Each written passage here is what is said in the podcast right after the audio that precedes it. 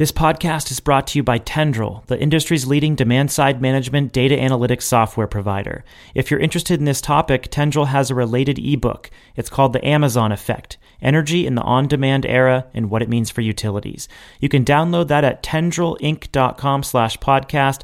That's like Tendril Incorporated, tendrilinc.com slash podcast. And now let's jump into the show. Enjoy. Amazon made $177 billion in 2017, selling us, well, selling us everything, and knowing exactly when we'd want it and for how much. It was hard for most people 20 years ago to imagine just how transformative Amazon would become. In 1999, Bob Simon of 60 Minutes profiled CEO Jeff Bezos. Looking back, the language is clunky and a bit comical. You can't drop by, not in person anyway. For the customer, Amazon only exists on the computer screen. But Bezos does have an office, so we wangled an invitation. There's an important moment in the story when Simon sits down with Bezos to look at his buying history and realizes just how much Amazon can already predict all the other things he'll want. It's quite a foreshadow. now, every time I use your website, you learn more about me. Yes. One of your employees has said that you collect half a gigabyte, whatever that is, of information on your customers every day that's about 350 floppy disks worth. Mm. What do you do with that information? That's the data that allows us to predict or try to predict what you know uh, what books and videos and music that you would like that you don't that you haven't discovered yet. That predictive analytical approach to understanding the customer, which we've all come to expect now in online retail, was Amazon's special sauce. And it's what allowed the company to expand way beyond retail into computing, consumer electronics, entertainment, and now groceries and food delivery. Bob Simon captured just how mind boggling that concept was a couple of decades ago. A couple of geeks who sketched out some software could destroy Sears Roebuck. That's the beauty of technology and the microprocessor. We've never seen anything like it. But history has seen revolutions before, one thing supplanting another. Could Amazon and its tributaries be flowing towards the shopping mall and eventually drown it out? By now, the story about underestimating disruption is a familiar one. We've seen how it plays out, and it's not pretty for the incumbents who fail to catch up with technology, which is why it's such a compelling narrative in the utility space, where we are smack in the middle of an online bookstore moment. Electricity consumers want choice. They respond to personalization, but they still don't really want to think about it. And there's a whole new generation of technology providers who think they can give consumers what they want better than traditional brick and mortar utilities. And that's why Adrian Tuck sees the importance of talking about Amazon as a model you know, how did they go from one thing to to this broad level of disruption? They they massively focused on the customer and what the customer wants, and they looked at every piece of the chain and they tried to make uh, things easy and convenient for the customer, from free shipping to next day shipping to same day shipping. Uh, to to recommendations and if you bought this, you might like this kind of things. And they've really looked at all of those pieces and innovated rapidly in order to to make the buying experience um, compelling and simple to use. Tuck is the CEO of Tendril, a data analytics software company that's been delivering behavioral based energy services for over a decade and a half. It serves some of the biggest utilities in the world. In fact, Tendril was founded back when Amazon was still seen largely as a bookseller. When Tuck talks to utility customers, he tries to get them to imagine what Amazon would do if it was entering the utility space. They'd use a lot of data to understand their customers. They'd offer a wide variety of rates and energy products. They'd make it as simple as possible. And utilities are taking this customer centric approach. But there's a catch. Often, if there are problems on the grid, utilities pass them on to customers. Tuck explains. And then GTM's Julian Spector takes over for a deep conversation on the next phase of the utility customer relationship you know, the utility industry is the grid uh, is famously inefficient and has uh, and is structured in a way to make sure that we always have electricity whenever we need it. Um, that means that at times there's congestion in the network, and that will only get worse as uh, more more intermittent sources of energy come onto the grid. Um, making that the customer's problem by rolling out things like demand response or time of use pricing by by effectively making the customer have to fix the the, the uh, problems in the in the grid is entirely the opposite way around um, to the way that Amazon would solve this problem. You know, Amazon is all about uh, we don't want you to think about shipping. Um, uh, so we're going to give you Prime. We don't want you to think about uh, you know how many movies you've downloaded or, or, what time of day you download them. So we'll put it all in the same price for the you know, and you can do it, use it as much of it as you want whenever you want.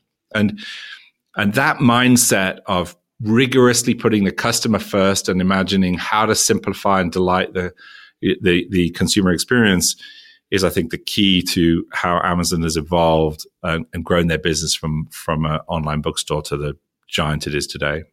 Now that's that's fascinating. And do you think, uh, obviously, the the utility business is very different, but still has a very personal relationship with their customer in terms of providing the power for for their life. Uh, are are they uh, finding innovative ways to really connect with that customer, put that customer first, and and use that as a way to to develop new lines of of revenue?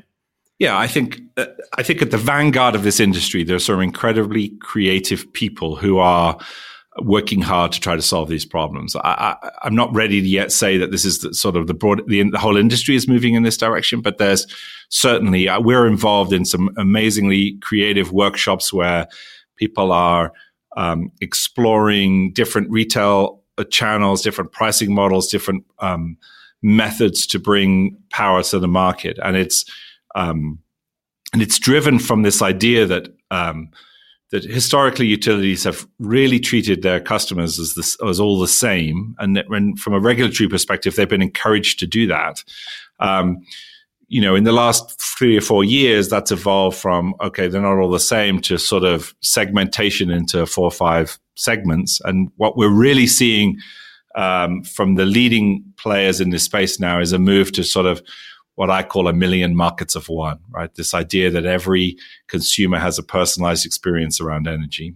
Uh, and that the recommendations and products and services that are offered to that consumer are are uh, offered in a unique way to that customer, and um, and that's required a, a, some fairly fundamental changes in thinking. It's ch- it's required a change in thinking from the in the utility to understand that with data analytics and the modern communications methods, that's a possibility and a desirability and it's required some some complex conversations with with regulators where you know the, the regulatory construct is often designed um, to make sure that those most at risk in a society are least likely to be harmed, and that's a very laudable goal. So so regulations are constructed around you know uh, low income communities and other forms of at risk communities to make sure that those people are not disenfranchised and the challenge has been to find constructs under which those people are well served by the utility, but that doesn't mean that other segments of society can't move at different paces into different levels of, of engagement with the utility. So that's been the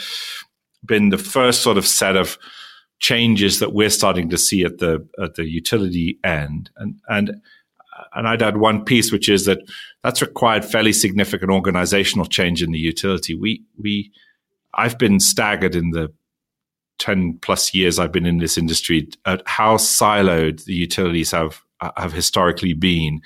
The guy thinking about energy efficiency is in a different building from the guy thinking about demand response, who's in a different building than the guy thinking about EV or solar. And and as such, the utilities have a, a wealth of data, but it's very siloed. Um, not everybody yet has found ways to plumb that data and information in order to, to to bring learnings from one part of the business into into the other part. Well, I was going to ask, uh, to what extent do you think that the tools to really access the, that customer relationship are already there in the utilities, but maybe untapped so far? And, and to what extent do they have to look outside of the organization, find partners, find innovative companies to work with to uh, get the, the the goal that they're looking for now? I'm going to try to break this problem into into into three areas. There's data, there's tools, and there are skills. So the data, by and large, exists inside the utility. All of the historical consumption information, all of the past participation in various programs and things exists, in, uh, albeit often in silos. Now that data can always be augmented with more information that you can that is readily available in public markets around about building types, around income levels, education levels, past purchasing histories of, of consumers, and so on and so forth. So you can always make that data richer, but there's a core set of data in the organization that uh, exists today. The tools to mine and turn that data into business useful information uh, are, don't exist inside the utility for the large part. And there's quite a lot of work going on at the moment inside utilities and quite a lot of debate about, you know, where should these tools come from? Should we build them ourselves? Uh, should we, you know, partner with somebody in order to develop those tools, the sort of data analytics capabilities?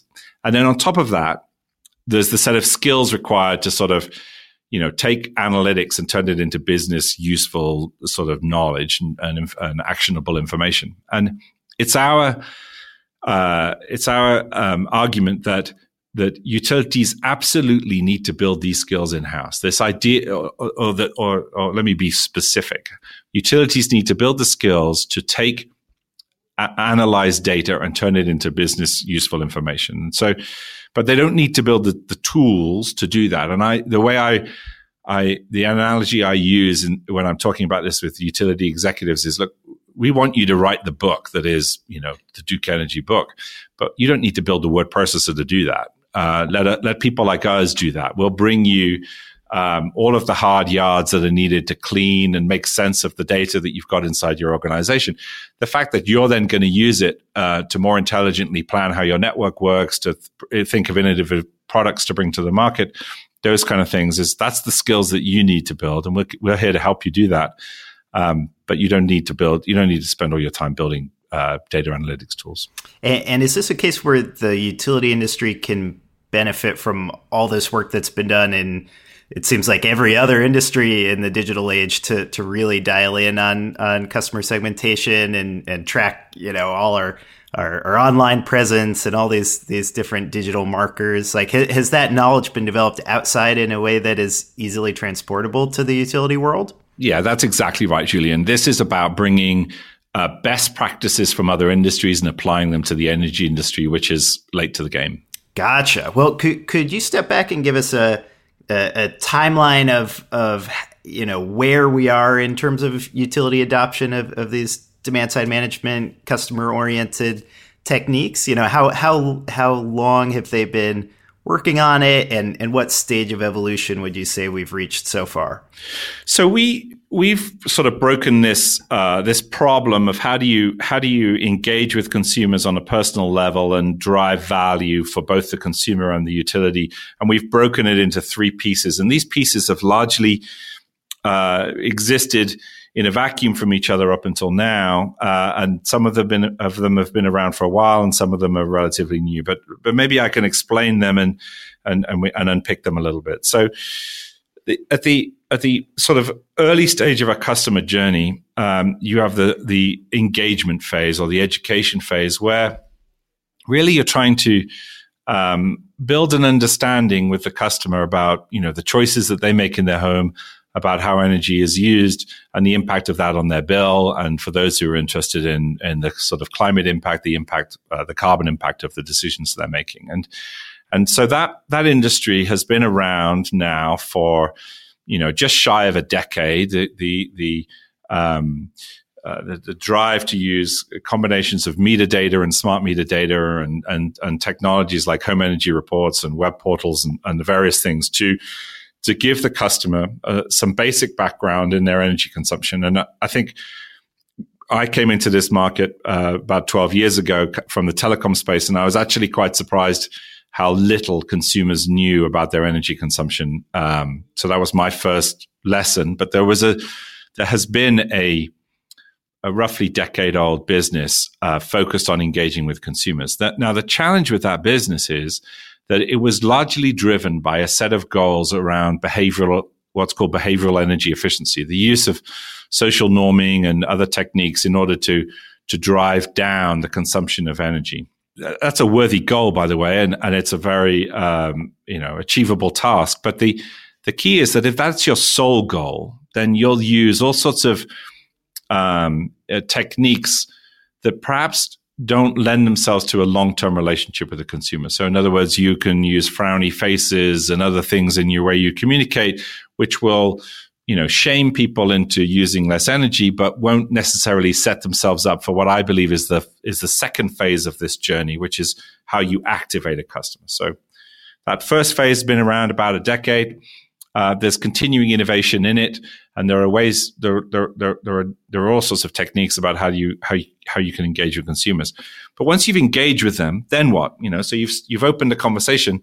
What are you going to say now? And I think the the next area is this idea of activating the customer, and for us that means, you know, nudging the customer to do something. That could be behavioral change, a change in behavior pattern. Um, it could be that they purchase a product, uh, you know, a smart thermostat or a, some, some, solar panels or something like that. And it could be that they, um, they sign up for a new type of tariff or a new type of program that the utility has. And so that nudging action requires, you know, to go back to our Amazon story, it requires a seamless way to take you from the sort of nudge of doing something to the ability to transact on that uh, on that action. And so there's a lot of clever work needed to sort of build the bridges between engagement and activation. Um, and again, the, and so so activation today mainly takes the form of uh, utility marketplaces. There have been marketplaces around again for I think around a decade. Um, uh, some of those have been, uh, you, you, know, utility owned and built, and increasingly there are there are there are there are people, uh, including I think Amazon, looking at this space, um, where where it's possible to sort of work with a utility to enable the, the transactive nature of the sort of products and services uh, that consumers might might active an activated consumer might might um, might buy and so that's been, uh, as I said, around for, for, for a while. And then at the top of this pyramid of sort of value um, sits the idea that the, the of of managing the energy for the customer, and this has existed in a rudimentary form for perhaps the longest. So for for twenty or thirty years, there have been various programs that have helped the customer.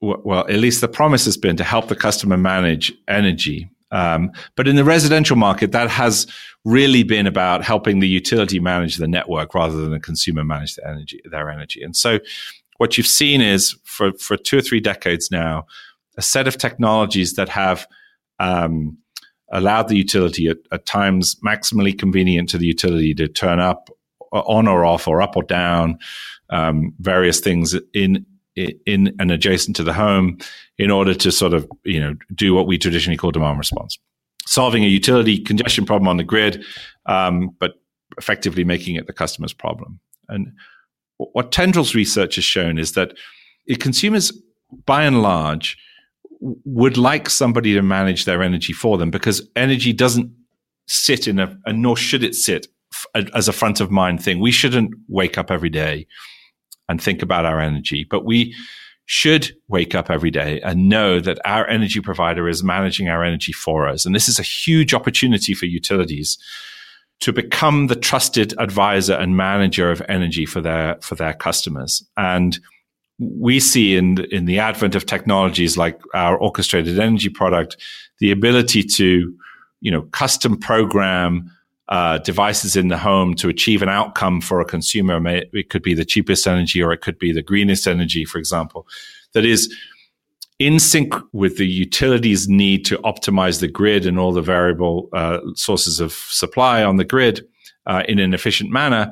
And if done correctly, um, the consumer doesn't even notice it's happening and just sees savings on their bill at the end. And so so, so whilst the, the, the management piece of the grid has been around for, for two or three decades, it's really only now that the combination of in smart in-home devices, uh, broadband penetration uh, to the home, and the kind of data analytics and cloud computing horsepower that's been required to do these kind of uh, programs have all come together at the same time. And we think this idea of continuous management of energy um, uh, by the utility on behalf of the customer so that the customer knows that they're getting the best deal every day is a key part of the future role of, of, of the next generation utility. Well, then, what's the what's the next step of development? Are, are there any tools or resources that uh, you know the the market of, of startups need to provide to utilities that they don't have so far?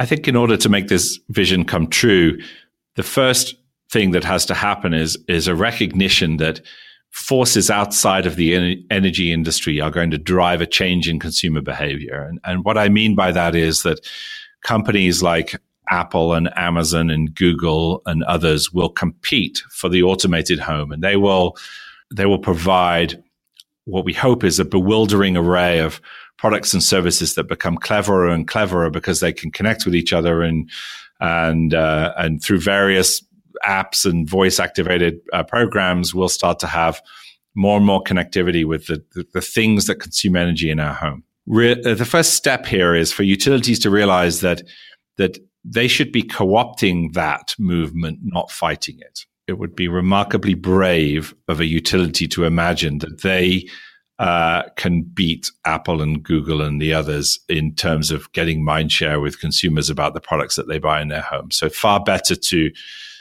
to co-opt those products rather than to compete with them. So so so so if if that's true, then um, then then the first thing to understand is that is that uh, we should welcome the complexity that comes from all of the crazy devices that will and, and, products that we'll start to see turning up and are already starting to see turn up in the home.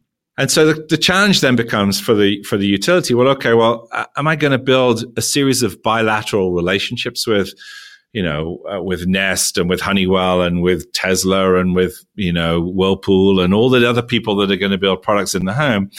Or is there a way to, to partner with somebody to, to, to have that connective tissue that means that whatever turns up in the home within reason, we'll be able to uh, have a conversation with it if the consumer allows us to. And so I think, the first order problem to solve is is that one of sort of uh, the idea that if you don't control what comes into the home, but you still want to speak to everything, then that's going to be a challenge.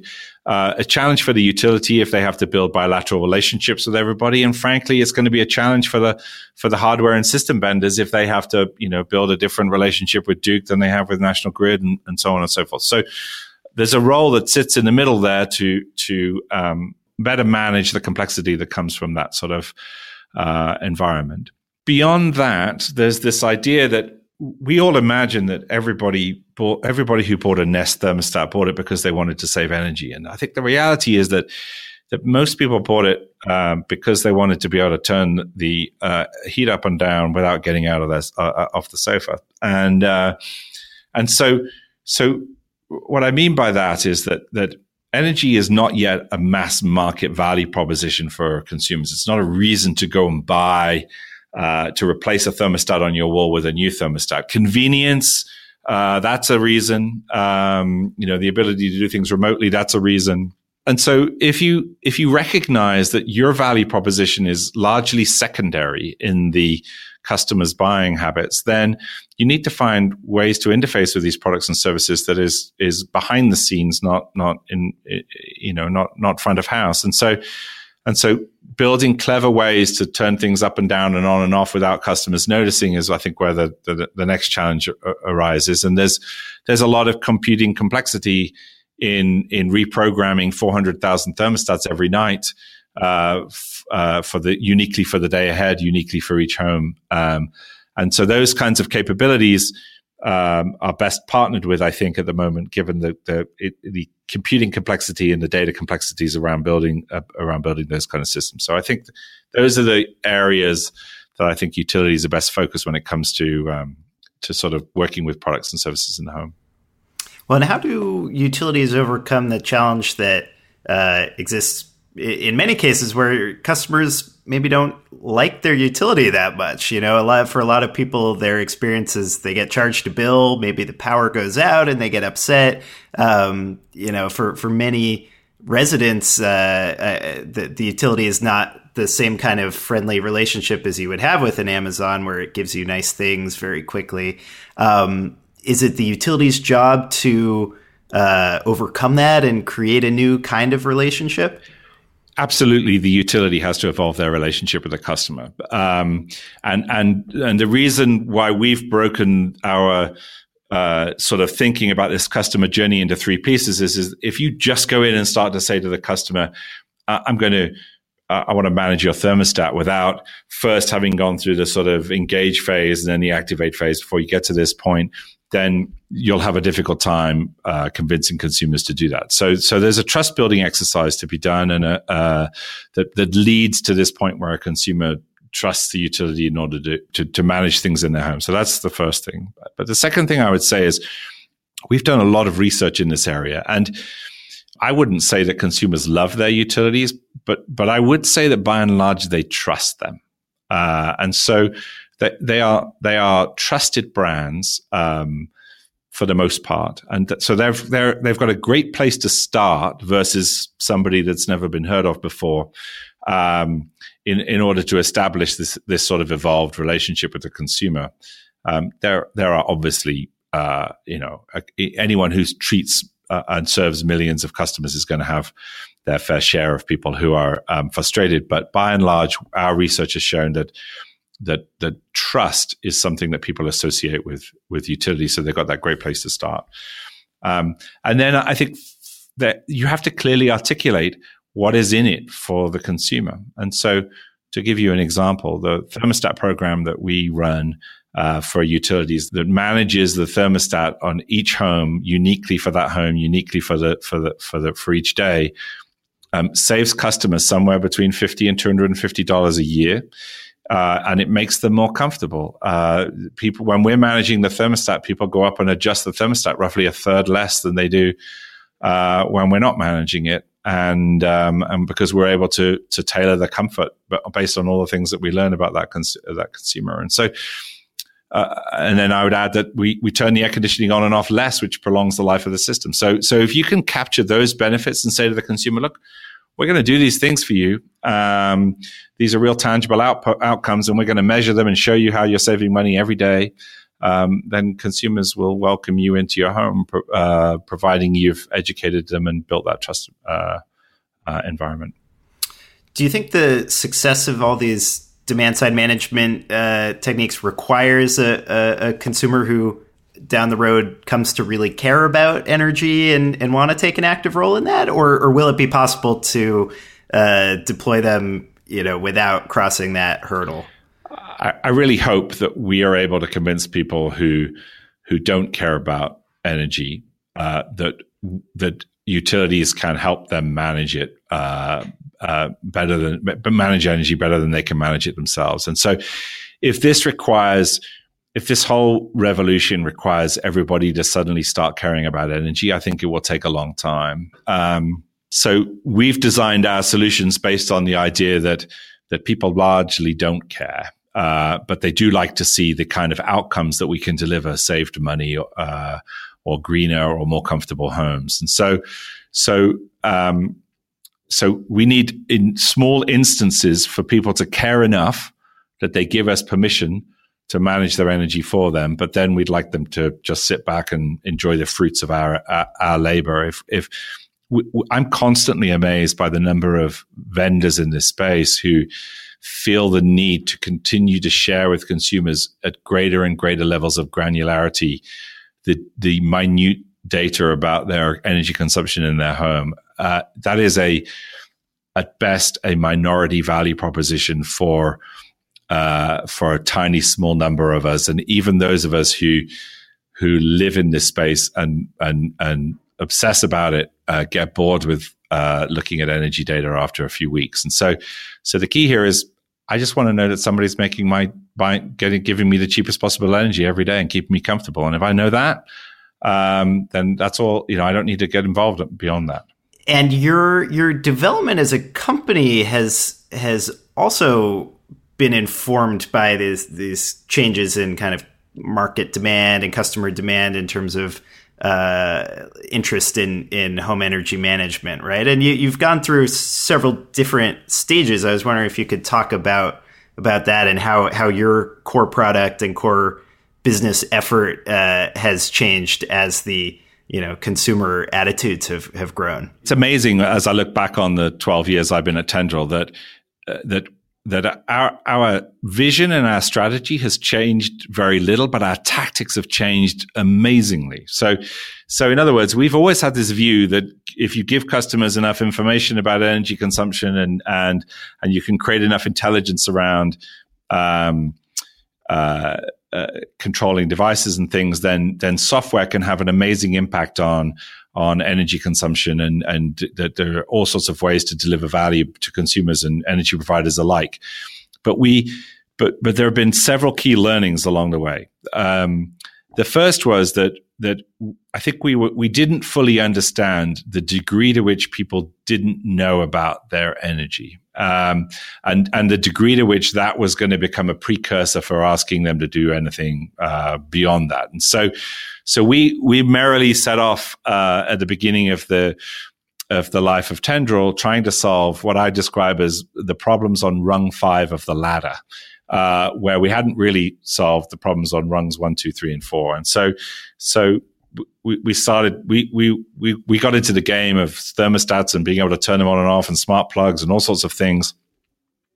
And, and came to this grinding realization that, uh, that our, our utility customers didn't understand their consumers and our consumers didn't understand their utility providers. And so, so we then pivoted and moved ourselves into uh, solving the data analytics and consumer engagement challenges that are necessary at the front end of uh, of the consumer journey that I described. So taking somebody whose prior relationship with the utility was just a bill and an outage, and turning them turning them uh, into a at least an educated and in, engaged consumer who understands at least some of the basics of how they're what what what's going on in their home and how that's affecting their energy bill. Um, and and helping the utility understand that their consumers are not all the same, and and that there are u- unique ways to treat uh, consumers that will derive, will help drive uh, you know benefits for the utility. So so that was the first big pivot was was um, go get into the data analytics game and the consumer engagement game. We bought a, a, a, uh, company way back in 2009 that was uh, uh, excellent at, uh, at both and sort of built upon that set of skills. Uh, in order to build that set of capabilities, and today, uh, you know, we have utilities with about 26 million consumers, and and I saw something the other day that suggested that we're about to pass I think it's 35 billion meter reads a month being ingested into our system. The second uh, sort of area of, of growth for us was to understand how utilities did what they did. In other words, the utility market, we all expect as consumers, we expect from our utilities a greater level of reliability than we expect from our mobile providers, from our broadband providers, and so on. And and that that uh, uh, has uh, that has evolved, uh, or that level of service has evolved out of a, a set of um, a, a, culture and a, and a, focus on quality of service inside the utilities that um, that makes them more methodical about how they deploy new technologies. Somebody once famously, or not famously, but somebody once told me that you know that, that utilities make a product that if you touch it, it will kill you and that's the mindset they they take with everything that they do. And we have worked hard to to move from a model that was sort of whiz bang driven, sort of look, we can give your we can help you give your customers this new amazing feature,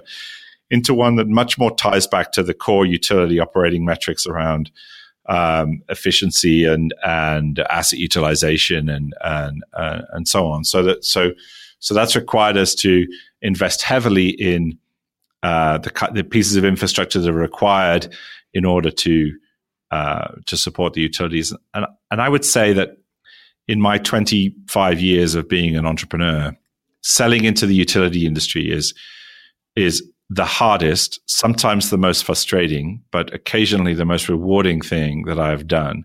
Um, utilities have to serve everybody. So in in a normal business, you know you you build a product it's adopted by the early adopters in the market you're then able to you know sort of reduce the cost and add to the features and things over time and gradually bigger and bigger audiences of people take on the product in the utility industry our customer has to serve everybody and so the focus on making sure that we've designed solutions for the mass market not for the minority um, is pretty key and that requires a lot of engineering effort. Secondly that that level of uh, concern about reliability and security and privacy and all those kind of things that that make the utilities the reliable providers that they are is necessarily passed on to their vendors and partners. And we've had to invest you know 100 million dollars in in, in in technology in order to make sure that we can do the kind of things we do with billions of meter reads in private and secure and, and robust ways um, and then thirdly, this drive to make sure that everything, every dollar that the utility spends, they can justify to their reg- their regulators. Um, has meant that you know the, the need to pilot technologies over large periods of time in order to justify the results that are coming out is a discipline that uh, is hard won here at Tendril and takes a long time to uh, uh, to build. So, do you have a, a, pro tip for how to close a deal with the utility? I think uh, it starts with not walking into the room thinking you know more than the utility does. Uh, there may be areas that you know more about. Uh, I think we know a lot about customers and end users and what they do, uh, but that has to be married with um, with the knowledge that the utility brings to the table. We, we you know, illustratively, we run uh, the largest behavioral energy uh, program in the U.S. with Duke Energy. Um, it's incredibly successful and it, uh, almost uniquely amongst these programs. It's been around for about five years, treats about 3 million customers. It's been the performance of the program has been growing across critical metrics around um, uh, energy efficiency that we've attained, customer satisfaction, various things like that.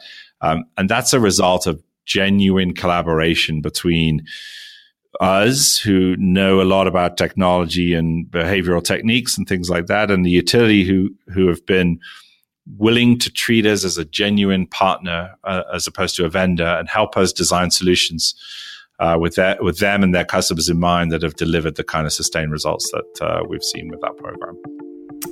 Well, Adrian, thank you so much. Uh, that was Adrian Tuck, CEO of Tendril. Thank you. If you liked that interview and you want more content like it, you can go to tendrilinc.com slash podcast, and you're going to find the ebook called The Amazon Effect, Energy in the On-Demand Era and What It Means for Utilities. That link again is Tendril Inc., like Tendril Incorporated, tendrilinc.com slash podcast. While there, you can poke around Tendril's website and see its fourth generation platform, webinars, and case studies on how continuous demand management works. That link again is tendrilinc.com slash podcast. And this podcast episode was sponsored by Tendril.